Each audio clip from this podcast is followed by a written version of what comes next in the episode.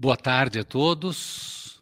O Instituto Cristóvão Colombo sente-se honrado com esta tarde de autógrafo. Eu vou parafrasear o poeta que, que diz que numa circunstância tão nobre como essa, a honra pode ser imerecida. Então é uma alegria estarmos aqui, né? Os colaboradores do Instituto Cristóvão Colombo e você que nos acompanha através das redes sociais para esta tarde de autógrafo e mais do que uma tarde de autógrafo, é uma tarde é, de uma conversa é, com o Oscar Lopes, nosso colaborador, é, nosso amigo, que dá uma grande, uma grande ajuda, uma grande força né, no Instituto Cristóvão Colombo. O Oscar está lançando o seu recente, seu novo livro, Conhecer o Creio que Professamos. Né? O conteúdo desse livro, nós vamos ter a oportunidade eh, de conhecer, resumidamente, com as palavras do próprio autor. Então, sem muitas delongas, sem muita conversa, porque nós estamos aqui para ouvir o autor. Então, Oscar, seja bem-vindo, sinta-se em casa, você já é da casa, né? E para esse momento uh, de, de alegria, é onde nós vamos conhecer um pouquinho da sua obra. A palavra agora é sua. Boa tarde a todos. É, em primeiro lugar, muito obrigado pelo convite né, de, de poder estar aqui com vocês, caros amigos, colegas. Também muito obrigado, Padre Edivaldo, é, por esta oportunidade né, que, que, o Instituto né, Cristóvão Colombo está oferecendo. E, e, claro, para compartilhar um pouco o conteúdo deste livro. Eu vou tirar a máscara, respeitando a distância, né, que já estamos aqui a dois metros. É, o que, que, posso dizer? O livro, vocês, é, quem já tem, né, e sabe que é um livro bem pequenininho. E a proposta do livro foi da editora Vozes, é, que faz parte de uma coleção, né? Coleção de formação cristã. Então, o convite que me foi feito foi justamente pensar, escrever eh, sobre este tema do creio com uma linguagem simples. Uma linguagem simples significa eh, tornar um pouco mais compreensível né, para o grande público, para os cristãos e a cristã das comunidades que muitas vezes é, é, compram um livro de teologia e resulta difícil de entender completamente, né? E sobre o que, que trata o livro? O livro, 90 páginas só, 90 pagininhas, né? Se divide em três partes. Uma primeira parte, um pouco da parte histórica da formação do creio. Depois, uma parte teológica, na parte teológica, penso, reflito um pouco a partir eh, da minha formação teológica sobre, né, sobre, sobre cada, cada ponto né, do creio, sobre cada eh, símbolos do creio. Né? E depois, na parte final, coloco os desafios que nascem do Amém. Então, penso que especialmente a última parte, é um convite que eu faço sempre a, aos leigos né, e às leigas das comunidades a, a, a, ler com muito carinho. Por quê? Porque é uma, é uma tentativa que, que faço a partir da teologia de, de hoje, né, a partir do, do Concílio Vaticano II, que nasce de, de tentar atualizar o significado eh, daquilo que a gente professa normalmente nos domingos nas nossas igrejas, né? Isto é o creio. E da, por onde começar? Eu penso que é, podemos começar de uma percepção. Do que, que estou falando? Estou falando aqui, estou refletindo aqui neste livro sobre uma história. Que história? É a história de, de uma relação amorosa. De quem? De um Deus e um povo. Uma relação amorosa que aconteceu em primeiro lugar na história. Deus que se deixa encontrar por um povo, um povo chamado eh, judeu, né, o povo de Israel, que num certo momento compreende e entende e acolhe e aceita Deus Javé, a quem chama de Javé, Deus, né? Como único Deus, como seu Deus, e que tenta viver isso na prática, no mundo, na história, na dificuldade, nas relações com os outros povos, né? E sabemos a história de Israel que até hoje, né, não é uma uma história tranquila, né? Sempre tantas dificuldades, tantos problemas. Uma história de amor que surgiu né, no Antigo Testamento, essa, essa história do, de Israel e a sua relação com, com Deus. E depois, né, depois, muito mais nesta segunda parte, com a chegada, com a vinda do próprio Deus até nós. Esta é uma coisa grandiosa, né? Quando a gente pensa, é, talvez não, não acabamos de, de refletir ou de pensar sobre esse fato. Vocês já pensaram, já pensamos isso? Deus se fez homem, se fez pessoa e veio até nós. Se fez como a gente, entrou na nossa história. E aconteceu num, num momento histórico. Olha a importância que tem a história. Num lugar, olha a importância que tem o lugar. Numa cultura, como é importante uma cultura, a nossa, né? A nossa cultura, o nosso lugar, a nossa história, como é importante. E este Jesus, né? Acolhido e compreendido por um grupo de pessoas, né? Ele anuncia e fala do quê? Anuncia o quê? Ele fala sobre si mesmo, ele disse: Eu sou Jesus, sou Deus, e vocês vim aqui para que vocês me adorem. Não. Não, não fez isso. Jesus se apresenta e fala de um projeto. O projeto de quem? Do seu Pai. O projeto de Deus. E fala do reino de Deus. Qual é o coração da proposta, da mensagem, do anúncio do Senhor Jesus? É a proposta do reino do seu Pai aqui na, na nossa história, neste mundo. É muito interessante que é, é, será muito depois que as pessoas vão olhá-lo e vão compreendê-lo, vão acolhê-lo como o Senhor, como o Messias.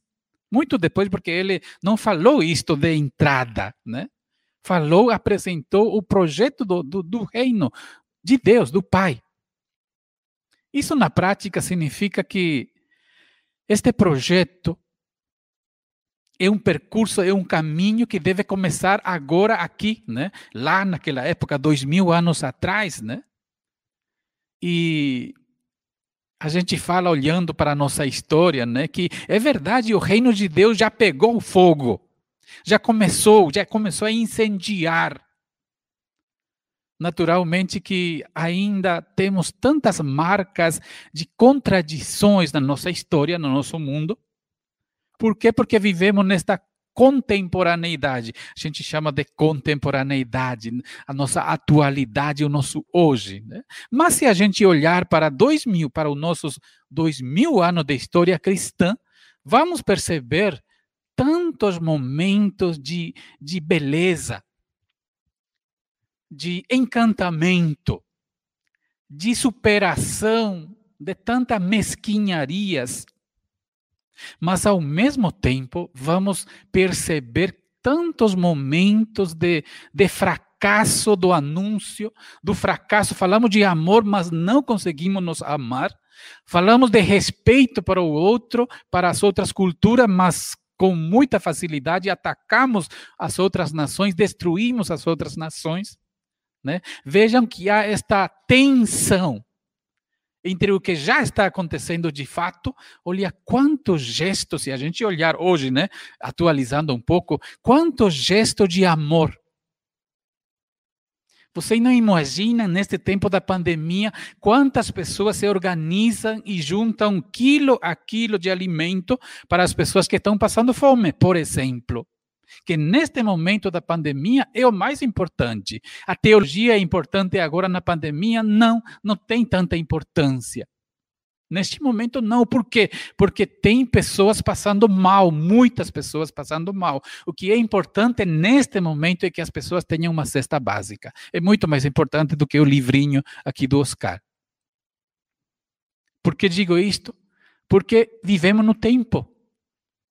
Vivemos na contemporaneidade. E a gente fala de teologia também e fazemos isto com alegria. Por quê? Porque somos empurrados pela esperança, porque acreditamos que não estamos sozinhos, que não estamos sós, que somos carregados pelo amor de Deus, apesar da dor, do sofrimento, da pandemia, das, de tantas mortes, né? Acreditamos, porque isto é o que sai, o que se desprende da nossa fé cristã, que esta esperança, esta força, esta alegria é preciso continuar acreditando. Não vamos entregar também nós, né, ou nos entregarmos nós também ao desânimo, à desesperança. É preciso continuar acreditando, né? Então, há pequenos sinais de que o reino de Deus de fato está acontecendo. Quando, no nosso caso aqui do ICC, por exemplo, quando tratamos bem uma criança, quando sonhamos com estas crianças e os adolescentes que é possível um futuro melhor para eles. Quando sonhamos, quando acreditamos, mesmo que seja difícil no dia a dia, mesmo que seja difícil cuidar delas, né? Um momento eh, mais complicado por aí, né? no recreio, por exemplo. Mesmo que sonhamos, isso está no nosso coração, está no nosso íntimo do nosso, do nosso serviço, do nosso trabalho. Sonhamos, queremos que sejam pessoas melhores do que nós. Que sonhem com um país, com uma época, com um tempo muito melhor do que nós estamos vivendo hoje. E por isso sonhamos, por isso eh, tentamos eh, ajudá-los a ser uma presença boa, humana, autêntica, verdadeira, né? Estou dizendo isto porque estou falando dos pequenos sinais de que o reino de Deus já está acontecendo. E se falasse para vocês aqui, né, perguntasse para vocês, vocês que são mães, pais, né? É por aí, certamente vocês também têm muitos exemplos de que o reino é uma verdade e que está acontecendo, que está acontecendo no nosso meio. Bem, o que, que acontece com este, com este anunciador do reino do Pai, do reino de Deus? Muitos acolhem, mas nem todos. É assassinado. É assassinado por quem? Pela força de um poder político do momento, daquele momento, e também, por outro lado, pela força do poder religioso, infelizmente.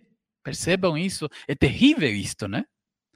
É assassinado numa cruz. Morre numa cruz. E aqui acontece, depois da morte, acontece algo o inesperado. Há um grito. Qual que é este grito? Ele está vivo, ele ressuscitou. O Senhor ressuscitou. Este pequeno, este punhadinho de pessoas que anunciam esta verdade, começam a falar com a própria vida, com o próprio corpo, totalmente, se expõem sem temor. Tanto que muitos são capazes, aliás, todos os apóstolos foram assassinados também como um mestre, né? E depois os discípulos, os demais discípulos, muitos, muitos, tiveram a mesma sorte eh, cruenta, dolorosa, dramática, a partir deste anúncio de que o Senhor, que é o mestre, está vivo, ele está presente, ele está nos animando, vamos pela vida, né? Então, este, esses discípulos, certamente nos primeiros tempos, depois da morte e ressurreição do Senhor, sentem-se meio que perdidos. Por quê? Porque Jesus não deixou nada escrito. Não deixou um manual onde estava eh, anotados como deviam se comportar, o que deviam fazer, de que modo deviam se relacionar com Deus, até com Ele próprio, né? Não tem, não tinha, tinha nenhum manual. De modo que continuaram pensando que eram judeus judeus que tinham, que poderiam ser chamados o seguidor do, do, do, do crucificado, mas continuavam sendo judeus. Até que depois, né, é, são expulsos das sinagogas, rezavam com os judeus, são expulsos das sinagogas, E aqui a necessidade de dizer, de pensar, puxa vida, nós acreditávamos que o Senhor Jesus Cristo ia voltar imediatamente, por exemplo, e não está voltando. Nós até hoje rezamos: Vem, Senhor Jesus. Maranatã significa, né? Maranatã significa Vem, Senhor Jesus. Logo depois, eles acreditavam que o Senhor voltaria imediatamente. Tanto que nem pensaram em construir templo, em pensar em dogmas, em pensar em credo, nem rituais, nem grandes rituais tinham, né? Por quê? Porque pensaram que imediatamente ele voltaria. Ele não voltou. E a necessidade agora de organização. O que, que é o credo, se não uma organização? A necessidade de dizer e de dizer com clareza: para ser cristão, você precisa fazer o quê? Primeiro, os primeiros cristãos, os primeiros discípulos não fizeram primeira comunhão, por exemplo, não foram batizados. Não fizeram crisma, isso muito depois, né? Quer dizer, o que que significa, o que que, o que que faz de mim, o que que me torna um cristão? Simplesmente a confissão. O que que é a confissão? Eu aceito com a minha boca, com a minha palavra, que Jesus é o Senhor, que Ele é o Messias, que Ele é o Salvador. E bastava isto. E vou atrás dele. Olha só oh, a imagem. Vou atrás dele. Caminho atrás dele. Isto aqui vem até hoje para nós, né? Todo cristão é um seguidor, é um caminheiro, vai atrás do Senhor, aprendendo, caindo, sendo contraditório, mas caminhando sempre, não, não ficando no chão, né? Bem, passam os séculos, primeiro século, segundo séculos, a necessidade agora sempre mais de deixar claro o que que significa ser cristão em meio às perseguições, em meio às mortes, os mártires. E também, nesse mesmo tempo, surgem doutrinas diferentes. Muitos falando, ensinando, ensinando eh, verdades, entre aspas, sobre o Senhor, sobre o seguimento, que não tinha muito a ver com o que o Senhor tinha anunciado. E aqui eh, serão chamados depois, conhecidos depois na história como, eh, como os hereges, né? os heréticos. Né? Graças também a estes hereges, é que a igreja, né? Eh, o que, que faz a igreja? A igreja disse assim: temos que nos reunir. Precisamos deixar claro quais são as nossas doutrinas e o que, que significa acreditar. E aqui, já no primeiro concílio de Niceia, 320 mais ou menos, chega-se a primeira formulação do credo que a gente conhece, que é o credo niceno-constantinopolitano. O niceno-constantinopolitano, né, tem esse Niceia, é o, é o concílio de Niceia, 320 por aí, ou 30, não me lembro bem a data, mas é por aí, perto. E depois, 381, lá eh, em Constantinopla, né, a, o concílio de Constantinopla, que se fecha este credo. Ou seja, passaram 380 anos até termos finalmente o nosso credo completamente como nós conhecemos hoje, como nós professamos hoje. Mas bem, o que, é o credo? O que, que significa o credo? A palavra credo vem daquilo que é em latim, né? credo in deum.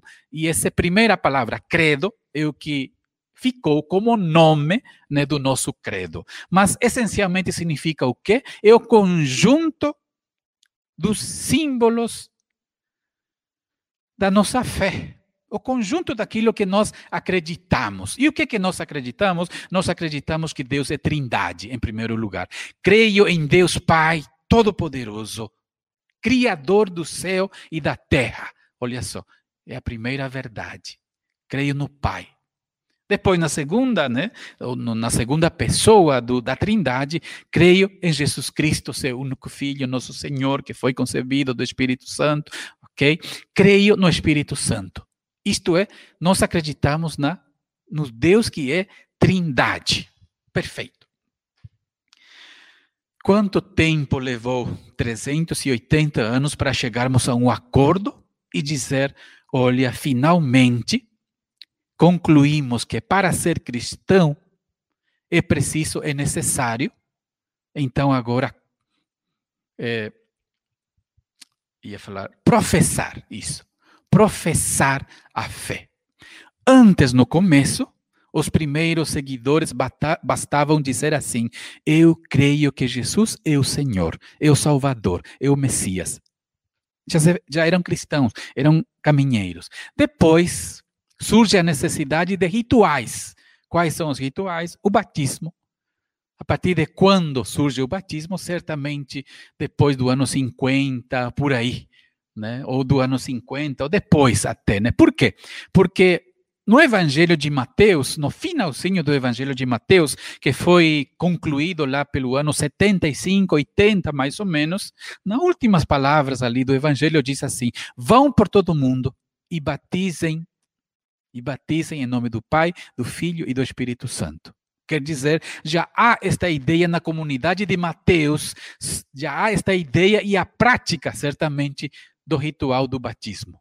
Então já ficamos sabendo que já existia esse ritual do batismo. Porém, ao, ao longo do tempo vai se sofisticando. Basta, eh, basta pegar um pouco de água, diz os documentos do ano 150, por exemplo, tem algumas indicações, né? tem no livrinho, depois dá para ler. Eh, Basta, por exemplo, você tomar a pessoa que vai ser batizada, levar até uma água corrente, por exemplo, né? E colocar um pouco de água, quem está com ele, né? Na cabeça e dizer, eh, te batizo em nome do Pai, do Filho e do Espírito Santo. Ok. E aqui depois, né? Vai se desenvolvendo e vai eh, chegando àquilo que nós conhecemos hoje como o, o, o nosso creio. Ok.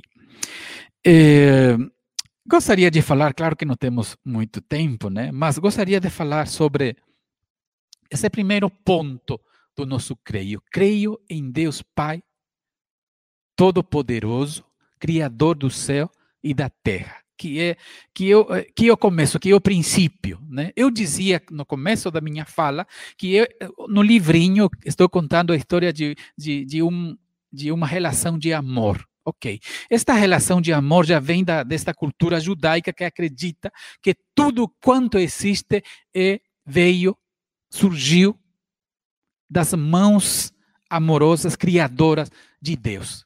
Este Deus nós também chamamos de Pai, mas ao mesmo tempo chamamos de Todo-Poderoso. Né? O que, que a gente pode extrair, trazer para nós? Como elemento talvez para, para pensarmos, né? O Deus Criador. Pense bem, gente. Isso aqui é, é muito importante e que às vezes a gente não leva hum, com seriedade, ou talvez nem acreditemos que seja verdade. Mas a nossa fé afirma que o nosso Deus é Criador, o que significa que no lugar onde estamos, se a gente sair olhar um pouco para fora, vermos as árvores, os pássaros, tudo eu, nós aqui, Todos somos criaturas de um mesmo Deus a quem chamamos, por isso, de papai. Vocês perceberam a profundidade que, que significa isto? Se tomássemos com seriedade, nós olharíamos nós também de modo diferente. Por quê? Porque eu, eu sou criatura de Deus, porque você, cada um de vocês, são criaturas de Deus. O que, no fundo, estamos dizendo é que somos irmãos mas de onde, de que, de que lugar que a gente tirou então esta tendência que temos de nos olhar e nos desprezar? Porque falamos diferentes, porque temos uma cor diferente, porque nascemos num lugar diferente, porque não sei por que temos uma história familiar diferente, né? Porque nasceram com mais posse, mais dinheiro, né? E olhamos o outro e nos desprezamos e criamos muros. E achamos que um deste lado é muito melhor do que o outro lado. Só que na base, na base da nossa fé cristã, e não somente cristã, judaica, é, islâmica, está esta verdade que Deus é, é papai e, além de ser papai, é um Deus criador. que significa na prática confessar isto. Porque, olha só, o que, que é, é a, a, o credo, senão uma profissão de fé. Eu confesso, eu professo, eu me comprometo e faço isso não para mim mesmo, faço isso diante de pessoas numa comunidade. Publicamente eu digo então, eu acredito que Deus é Pai, que Deus é Criador, que Deus é Todo-Poderoso. E tudo que se desprende a partir então disto, né? Como verdade, como consequência. O que, que é? Quais são as consequências? Devemos olhar para o outro como irmão, como fraternidade. Só que aqui tem um grande desafio. O reino de Deus jamais, jamais será de Deus sem fraternidade. E o que, que vamos fazer? O que, que, o que, que é necessário fazer? O que, que vamos fazer no nosso dia a dia, nas nossas comunidades, né? E é aqui que eu falo dos desafios que está na última parte do nosso livro. A gente pode ir né, pensando teologicamente a parte do significado de cada ponto. O que significa acreditar em Jesus Cristo? O que significa dizer que ele nasceu numa cultura que nasceu de Maria, né?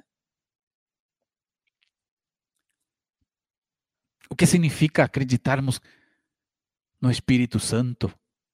O que, que é o Espírito Santo, né? É, é, a, é, a, coisa mais difícil de entender, né? Porém, não é tão difícil. Por quê?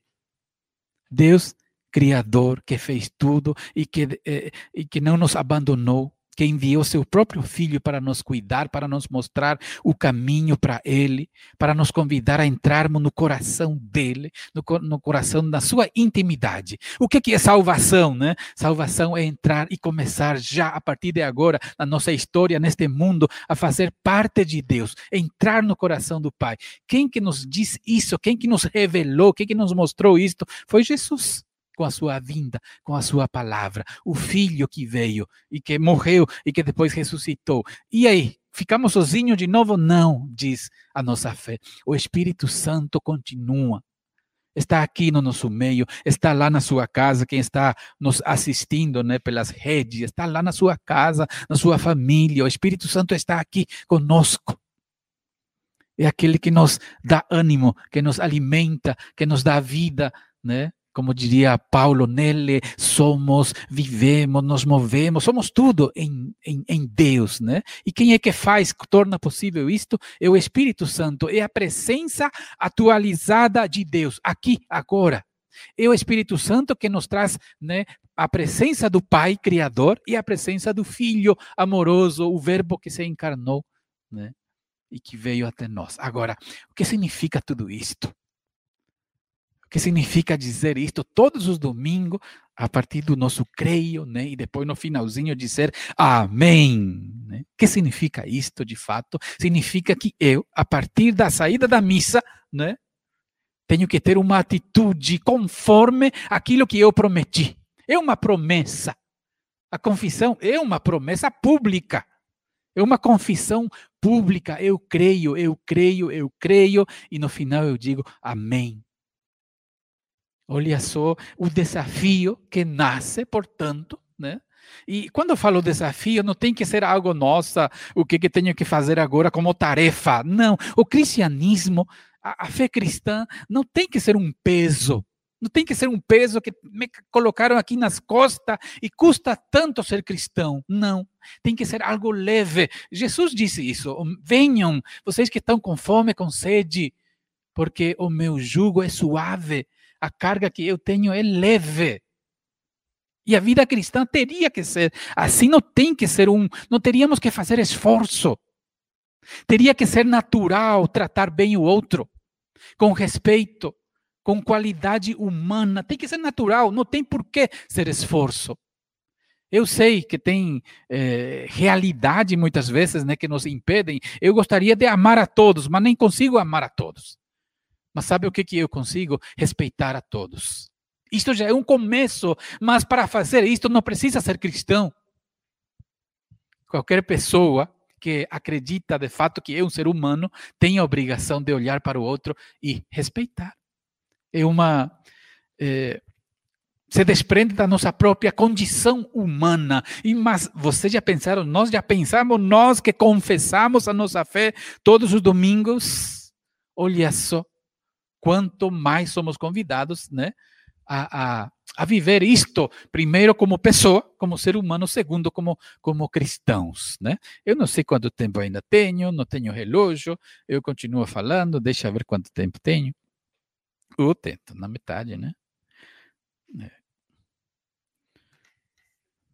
Se tiver alguma pergunta também, né? Mas é... vocês que estão aqui também podem perguntar, tá? Mas sem medo. Se vocês não tiverem pergunta, eu continuo um pouco depois. Sim? Enquanto vocês aí em casa também vão aquecendo os motores, podem formular perguntas sobre o tema para o Oscar. E a plateia aqui também poderá naturalmente fazer as perguntas. Oscar, numa determinada, numa determinada parte do seu texto, do seu livro, você acentua que a, a teologia ela, ela privilegiou e ela falou mais, ela acentuou mais o pecado e não o ato criador, né? Esse Deus criador do céu e da terra. Eu queria que você é, abordasse, explicasse para nós por que essa, esse acento é, forte no pecado, mais no pecado e menos né, no ato de, de um Deus que é criador, por parte, é claro, da teologia. Muito bem, eu falo um pouquinho disso no livro, né? Então, o que, que posso dizer agora? Olha só, uh, esta verdade, esta verdade de que Deus é um criador, eu, deveria ser colocado como como início de qualquer conversa, de qualquer diálogo, de qualquer teologia. Deus é criador. Algumas vezes eu falo um pouco e às vezes algumas pessoas se escandalizam né, quando digo, olha que a pessoa, o ser humano, o ser humano não, não é religioso por natureza. Pensem só. O ser humano não é religioso por natureza. Por quê? Religioso significa seguir uma religião. Mas todo ser humano é um ser espiritual por natureza. Porque dentro da gente, cada um de nós, temos uma dimensão que é uma dimensão espiritual. Quando eu sonho, quando eu imagino, quando eu amo, quando eu penso, o que que estou fazendo? Estou fazendo um ato espiritual, não é tanto físico, né? Mover, pegar o microfone é um ato físico. Estou dizendo isto que isto porque, olha só, no princípio, no princípio de tudo está o ato criador. Ato criador de Deus. E é depois que vem a vivência humana. O que, que é o pecado? O pecado é uma consequência de uma vivência nossa, humana. Somente existe pecado quando há liberdade, diz a nossa igreja, né? Agora, por que a teologia, infelizmente, colocou em primeiro lugar o pecado e não a graça criadora, a graça gratuita de Deus? Olha só, um exemplo. Um exemplo que é terrível, né? Quando um pai, quando uma mãe ganha uma criança, um filhinho, né? um bebê, depois de nove meses de espera. Quando vê por primeira vez o sorriso do filho, o que que essa mãe pensa? Que graça, que belezura, que benção. Ou será que a mãe pensa, Uf, Que mancha do pecado original aqui. Que pecado, que desgraça. Não, que mãe que faria isso? Por que, que as mães entendem que uma criaturinha nas suas mãos, que nem cabe nas mãos ainda, né? É uma bênção de Deus, é uma graça de Deus. Por quê? Porque esta é a visão que o próprio Deus tem. Ele cria tudo por amor. Ele cria tudo por amor, porque nos ama, porque ama a sua criação, porque ama cada um de nós que estamos aqui. Então, eh, infelizmente, repito, né? Infelizmente, quando se opta por colocar na base da nossa, do nosso edifício teológico o pecado e não a graça, claro que temos problemas, né? Aqui quero que eh, também que se entenda, né? Não estou negando de modo algum esta condição nossa de sermos incoerentes, de sermos contraditórios, como diria o, o, o apóstolo Paulo, né? É, o grande missionário Paulo, ele dizia o seguinte: Olha, que eu gostaria de amar mais, mas eu não consigo amar mais. Olha, que eu gostaria de praticar mais o bem. Todos os dias sonho com praticar o bem, mas sabe o que? Eu pratico o mal que eu não quero e tem como uma espinha, imagina uma espinha daquela laranjeira, assim, grande, fina, assim, quando você descasca fica bem branquinha, sabe? Imagina na carne. Paulo diz: é assim o pecado em mim. O que é o pecado? Uma contradição uma contradição. Eu fui feito para o amor. Eu fui feito por amor, por um Deus e para o amor. Quando Jesus diz: Eu vim para que vocês tenham uma vida boa, uma vida abundante, o que, que está expressando? Fomos feitos para o amor, por amor e para o amor. Mas há na nossa condição humana esta contradição que depois a igreja chamou de pecado. Esta é uma verdade? É claro que é uma verdade. Mas o que, que diz o Senhor Jesus? A presença do mal no mundo é uma verdade. Mas, e aqui sempre brinco, mas não tem nada a ver, a ver com aquilo que nós fizemos eh, dele, né, do mal no mundo, fizemos uma caricatura, né? E colocamos rabinho, colocamos chifrinho, né? Para talvez criar uma imagem e dar toda essa culpa para ele, né? O mal existe e existe de verdade. E onde que está o mal? A gente vê na dor que produz o mal. Gente morrendo na porta dos hospitais, consequência do mal. O mal não existe? É claro que existe. Está ali. O pecado não existe? É claro que existe. Agora, na nossa vida, eu acho, na nossa vida cristã de fé e também teológica, nós deveríamos privilegiar, colocar em primeiro lugar o ato amoroso, criativo de Deus, que por amor fez tudo e por amor nos fez a cada um de nós. Né? E claro, sem negar naturalmente este lado do pecado. Não dá para negar, é uma parte nossa, né? mas isto não é o mais importante. Eu lembro quando era criança que a minha catequista, e com, com razão, ela também foi ensinada assim. Porque Jesus veio ao mundo para nos salvar do nosso pecado. Só depois, com o Concílio Vaticano II, é que eu fui entender que Jesus veio, também veio para salvar do pecado, mas veio principalmente porque nos ama. Veio principalmente porque nos ama. Por que Jesus veio ao mundo? Porque nos ama nos ama e nos ama muito. Então, é, o amor é que pode também curar, o amor é também que pode sanar. Mamãe e papai, eu sempre gosto de usar o, o exemplo dos pais, né? Vocês sabem muito bem o que, que cura uma criança. É uma cinta, né? É um chinelo. Nunca um chinelo, uma cinta vai curar ninguém. Cria doentes. O que cura é o abraço, é o carinho, é o tratar bem. É o amor que cura. Então, Jesus veio porque nos ama e este amor pode fazer tudo, inclusive salvar dos pecados também, né? Por que não? Alguma outra pergunta? Bom, são, pelo jeito, são dezenas de perguntas que estão chegando ali. As nossas secretárias estão alvoroçadas para fazer a seleção.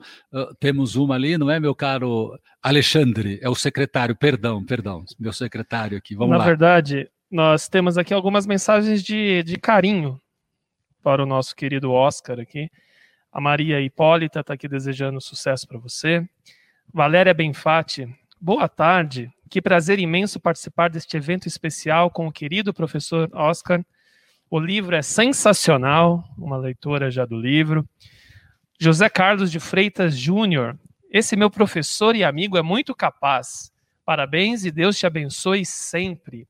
Aqui algumas, tem mais algumas mensagens, daqui a pouco eu volto para falar mais aqui. Alguma pergunta, vocês? Mais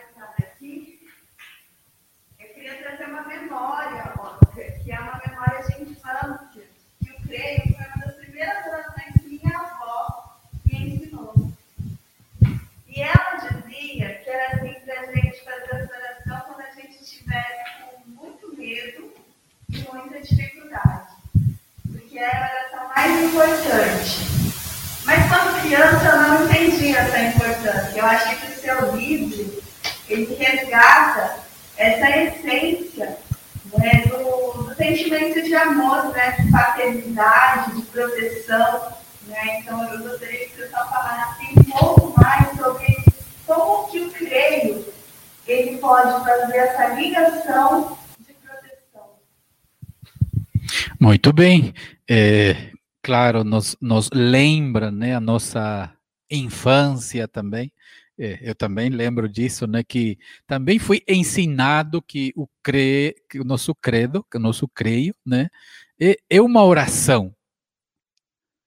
E, e, e se a gente pensar bem, vamos perceber que, na verdade, ele não é uma oração, é uma profissão. Porque eh, vejam, vejam, por exemplo, na oração do Pai Nosso. O que, que a gente fala no Pai Nosso? Eh, eh, me refiro a, a, as orações que são bíblicas, né? O, o, o, Pai Nosso é bíblico. E o que, que diz? Bendito seja meu Pai. Olha só, é um louvor em primeiro lugar, né? Bendito seja meu Pai, né? Pai nosso que estais no céu, santificado seja o seu nome. E aí já pedimos depois, né? Suplicamos, venha o teu reino aquilo que Jesus anunciava, né? Venha o teu reino. E aí suplicamos novamente, dai-nos o pão, o pão que precisamos, que é tão elemental, o, o, pão da vida, o pão da mesa, o pão do alimento. Pedimos mais uma vez, não nos deixe cair na tentação daquilo que nos leva à nossa própria contradição, né? E depois, livrai-nos do mal. Olha só que bonita, né? É uma oração que tem uma, uma conversa. Só que o nosso creio, né? O nosso creio é creio em Deus Pai Todo-Poderoso, Criador do céu e da terra. Em Jesus Cristo, seu único Filho, nosso Senhor, que foi. Não tem uma súplica, não tem um louvor, mas tem uma pro, proposição, uma proposição, né? Uma proposta clara e firme ela pode se tornar uma oração? É claro que pode se tornar uma oração. Quando se torna oração? Quando sou capaz de viver o que professei. De que é verdade mesmo que papai é criador? Que papai é papai e não um carrasco e não um juiz?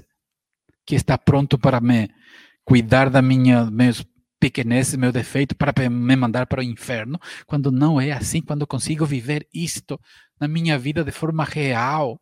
Aí se torna oração, e uma oração belíssima, por quê? Porque me lembra constantemente o que que eu professei. Seria como aqueles que casam né, também, né? Eu te prometo te amarei sempre, na saúde, na doença, taratatá, taratatá, taratatá. Prometo, prometo, prometo. Seria muito bom, né, que também os casais, cada ano, renovassem as promessas e dissessem, né, prometo, prometo, prometo. É uma profissão. Está fazendo um creio, um para o outro, né, do amor. E nós, neste caso, no nosso caso, fazemos isto todos os domingos, é, solenemente, publicamente, e a gente fala, né? É, creio, creio, creio. E depois, na segunda-feira, eu tenho que viver, não na segunda, né? Mas sempre tenho que viver o que professei. Assim como os casais têm que viver na segunda-feira do feijão e do arroz o amor que se prometeram, que se, se trocaram né, na promessa, no, no creio deles, delas. Então, sim, eh, eu também lembro que eh, fui ensinado entre as orações mais fortes, né? Creio, Pai Nosso, Ave Maria, vai que vai, né? Não tem problema nenhum, né? Eh, e claro, são são expressões de um tempo, né? Mas se a gente pensar bem, qual que seria a oração mais bonita? É o Pai Nosso, né? É a mais bonita mesmo como como significado, né? Porque louvamos o Pai e ao mesmo tempo suplicamos, Senhor, por favor, o nosso mundo aqui, eh, os nossos reizinhos, os nossos reizinhos não estão dando conta. Seja tu o rei, Senhor, porque somente tu, sendo o rei, é que entre nós reinará a fraternidade. Porque os nossos reis, em dois mil anos de história que temos, né, eh, não deu nada certo. Né? Houve humanidade, claro que sim. Crescemos muito como humanidade e isto é um olhar positivo de esperança, né? A fé também é carregada, né? Como carregada de esperança e é por isso que a gente olha também em tempo de pandemia para a nossa realidade com esperança. Vamos viver o que professamos, né? Tem mais alguma pergunta? Não tem mais? Então? Enquanto não chega as perguntas, lembrar, quero lembrar que o tempo está terminando. Ou vocês fazem perguntas agora, ou, ou se calarão para sempre. Uh, Oscar, você tem um título, uh, um dos títulos, o último, exatamente sobre uh, o desafio do Amém. Você mencionou rapidamente, e eu queria que você voltasse um pouquinho ao Amém, porque é muito comum, né? Como é uma palavrinha só, né? Qualquer coisinha no final, nós costumamos responder Amém. É Amém aqui, é Amém ali, Amém, Amém, Amém, Amém. E às vezes a gente não se dá conta né, da importância realmente do Amém. Então, eu queria que você explicasse, é, voltar, voltando ao que você já, já mencionou na sua fala. Muito bem, a palavra é, amém, né, vem um pouco do, da, da, própria cultura judaica, né, do povo do deserto. E a, o que significa a palavra amém? É, é, se refere àquela estaca, sabe, aquela aquela madeira, né, que forte que se coloca na terra para segurar a tenda a tenda do deserto, né? Porque tem vento, tem chuva, né? Essa essa estaca tem esse nome, é Amém, né? Claro, é, no nosso caso, o que que significa trazer para o nosso hoje, né? Com significado é uma segurança, é uma algo forte que nos segura, que dá para para segurar, né? E segurar o quê? A gente sempre fala o amém depois de uma oração, então, estamos dizendo: eu confio plenamente naquilo que acabei de rezar. É verdade o que acabei de rezar. Né? Por exemplo, rezo o Pai Nosso. Né? E muitas vezes, quando a pandemia deixava, nós nos dávamos as mãos. Olha só que símbolo forte, né? Pai Nosso, você, nós somos todos irmãos. Pai Nosso que estás nos céus. Né? E depois, no final, um grande e é, sonoro amém. Acreditamos, é verdade, somos irmãos, o reino de Deus já está começando, já começou através da nossa vida e vamos para frente, vamos para o mundo que acreditamos. Deus é, é a nossa força. Então, amém é, tem este, este, esta conotação né, de confiança plena, né, como a criança que confia no pai, criança que confia na mãe, criança que confia nos educadores. Né? Esta é a imagem do amém. É a criança que se joga nos braços do pai porque confia. Né? Amém. Amém. É isso, muito bem. Tem mais algumas mensagens para você aqui, Oscar. A Isida Souza falando que o Pro Oscar é ótimo. Regina Jimenez, Ana Diogo, Oswaldo Inojosa, excelente trabalho para conhecimento, meditação e atualização, falando do seu livro. A Thaís Jasmin, a Paz Alazo, criança aqui do, do ICC. Oi, sou do Instituto Cristóvão Colombo, gosto muito daí. A Kailane também, ex do ICC, já tô com saudades daí, acabei de sair. Anderson Digão, uma aula de antropologia teológica, tá aqui. Paula Nagashima, eu sou fã do meu professor. E tem a Zuli Marilina Lopes. Felicitações, Oscar. Muito interessante o material. Conhecer um pouco mais sobre nossa fé. Aqui algumas das mensagens aqui para você. Muito bem, obrigado. É, conheço algumas dessas pessoas, né? É, saudações a, a todas.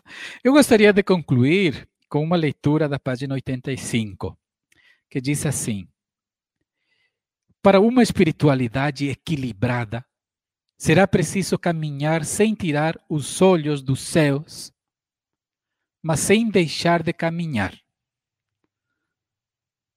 Aqui a espiritualidade e a pastoral andarão juntas, pois a primeira deve expressar-se por meio da segunda. A pastoral será, desse modo, a expressão da nossa intimidade com Deus intimidade madura e profunda que nos permite avançar com alegria e confiança, procurando seguir o caminho do reino deixado por Jesus Cristo. A vida eterna deverá ser boa como a vida atual. Vocês já pensaram se viver eternamente e viver uma vida ruim, gente? A vida boa tem que começar agora. E esta vida boa tem que nos eh, eh, criar saudade de uma vida boa no além, né? Por isso que Jesus disse, ele lutou tanto, né? Que, que a vossa vida seja uma vida boa, não uma vida minguada, né? Uma vida triste. E é por isso que a consciência cristã tem que lutar para que todos tenham uma vida digna. A consciência cristã tem que lutar para que todos tenham uma vida digna. A vida eterna deverá ser boa como a vida atual. Eis a importância da busca de uma vida digna para todos os filhos e filhas de Deus, tal como Jesus Cristo procurou. Professar a nossa fé na vida eterna é uma confiança transbordante no amor de Deus e no seu projeto de salvação. Estamos a caminho como humildes discípulos que desejam aprender ainda mais do seu Mestre. O tempo que nos cabe viver e enfrentar exigirá de nós transparência e verdade. Mas, além disso, pedirá que sejamos como foi o nosso Mestre: aconchego, acolhida e cura para todos os nossos irmãos, especialmente para aqueles que não contam com mais ninguém a não ser com Deus. Por alguma razão, Jesus foi acolhido, entendido e amado por este tipo de pessoas que não tem mais ninguém a não ser Deus, que são os mais pobres, os mais necessitados. Muito obrigado pela oportunidade e pela por este tempo, né? Um abraço a todos. Bom, antes de concluirmos e agradecer ao Oscar, eu quero é, fazer a publicidade, porque o Oscar é muito humilde, sabe? Ele ele, quando publicou o livro, ele ficou quietinho, não foi? Discreto. Nós descobrimos depois, puxa vida, o, Oscar já publicou o livro, já está eh, já tá rodando por aí nas redes sociais, né? E ele ficou quietinho. Eu sei que isso é uma característica sua, né? Ser humilde, discreto. Então, eu quero fazer, né, no seu nome, Oscar, se você me permitir, a publicidade do seu livro. E queria chamar uma educadora nossa, quem quiser, para segurar o livro. Atenção, câmera. Vamos lá. É, é, eu quero que alguém segure aqui. Isso, a Miriam, uma das nossas educadoras. E a, oh, oh, muito bem. Isso. Conhecer o creio que professamos, né? editado pela, pela Vozes. É um, é um preço bem simbólico, né?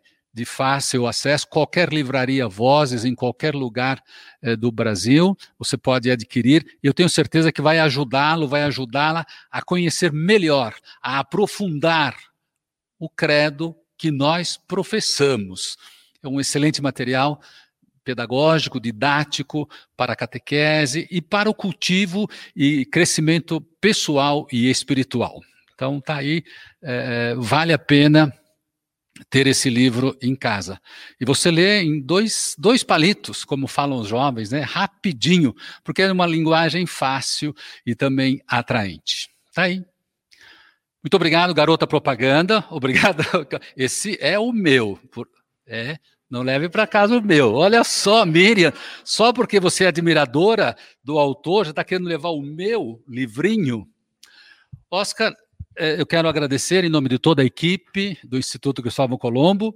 É uma alegria, é, né, como disse, uma honra que se transforma numa grande alegria quando uma pessoa é, próxima, um dos nossos colaboradores, uh, participa né, de um momento como esse. Para você é importante, mas é muito importante também para nós. Então, obrigado por você estar aqui conosco, obrigado por você fazer parte do nosso time e obrigado por você nos ajudar a conhecer melhor o credo que nós professamos. Amém. Parabéns, que Deus o abençoe. Muitíssimo obrigado. Uh, e você fica aí, não é, à disposição. Ele para quem estiver aqui, ele vai assinar, vai autografar é, o livro. E você que está em casa, né, adquira o livro e numa oportunidade qualquer, com certeza o Oscar autografará. Terminamos por aqui. Obrigado pelo carinho da sua audiência, obrigado pela paciência de vocês e nós esperamos que outras pessoas, né, novos talentos surjam e apareçam para que possamos fazer mais tardes de, de conversa. Na verdade, é uma roda de conversa aqui no Instituto Cristóvão Colombo. Um grande abraço, fiquem com Deus e até a próxima.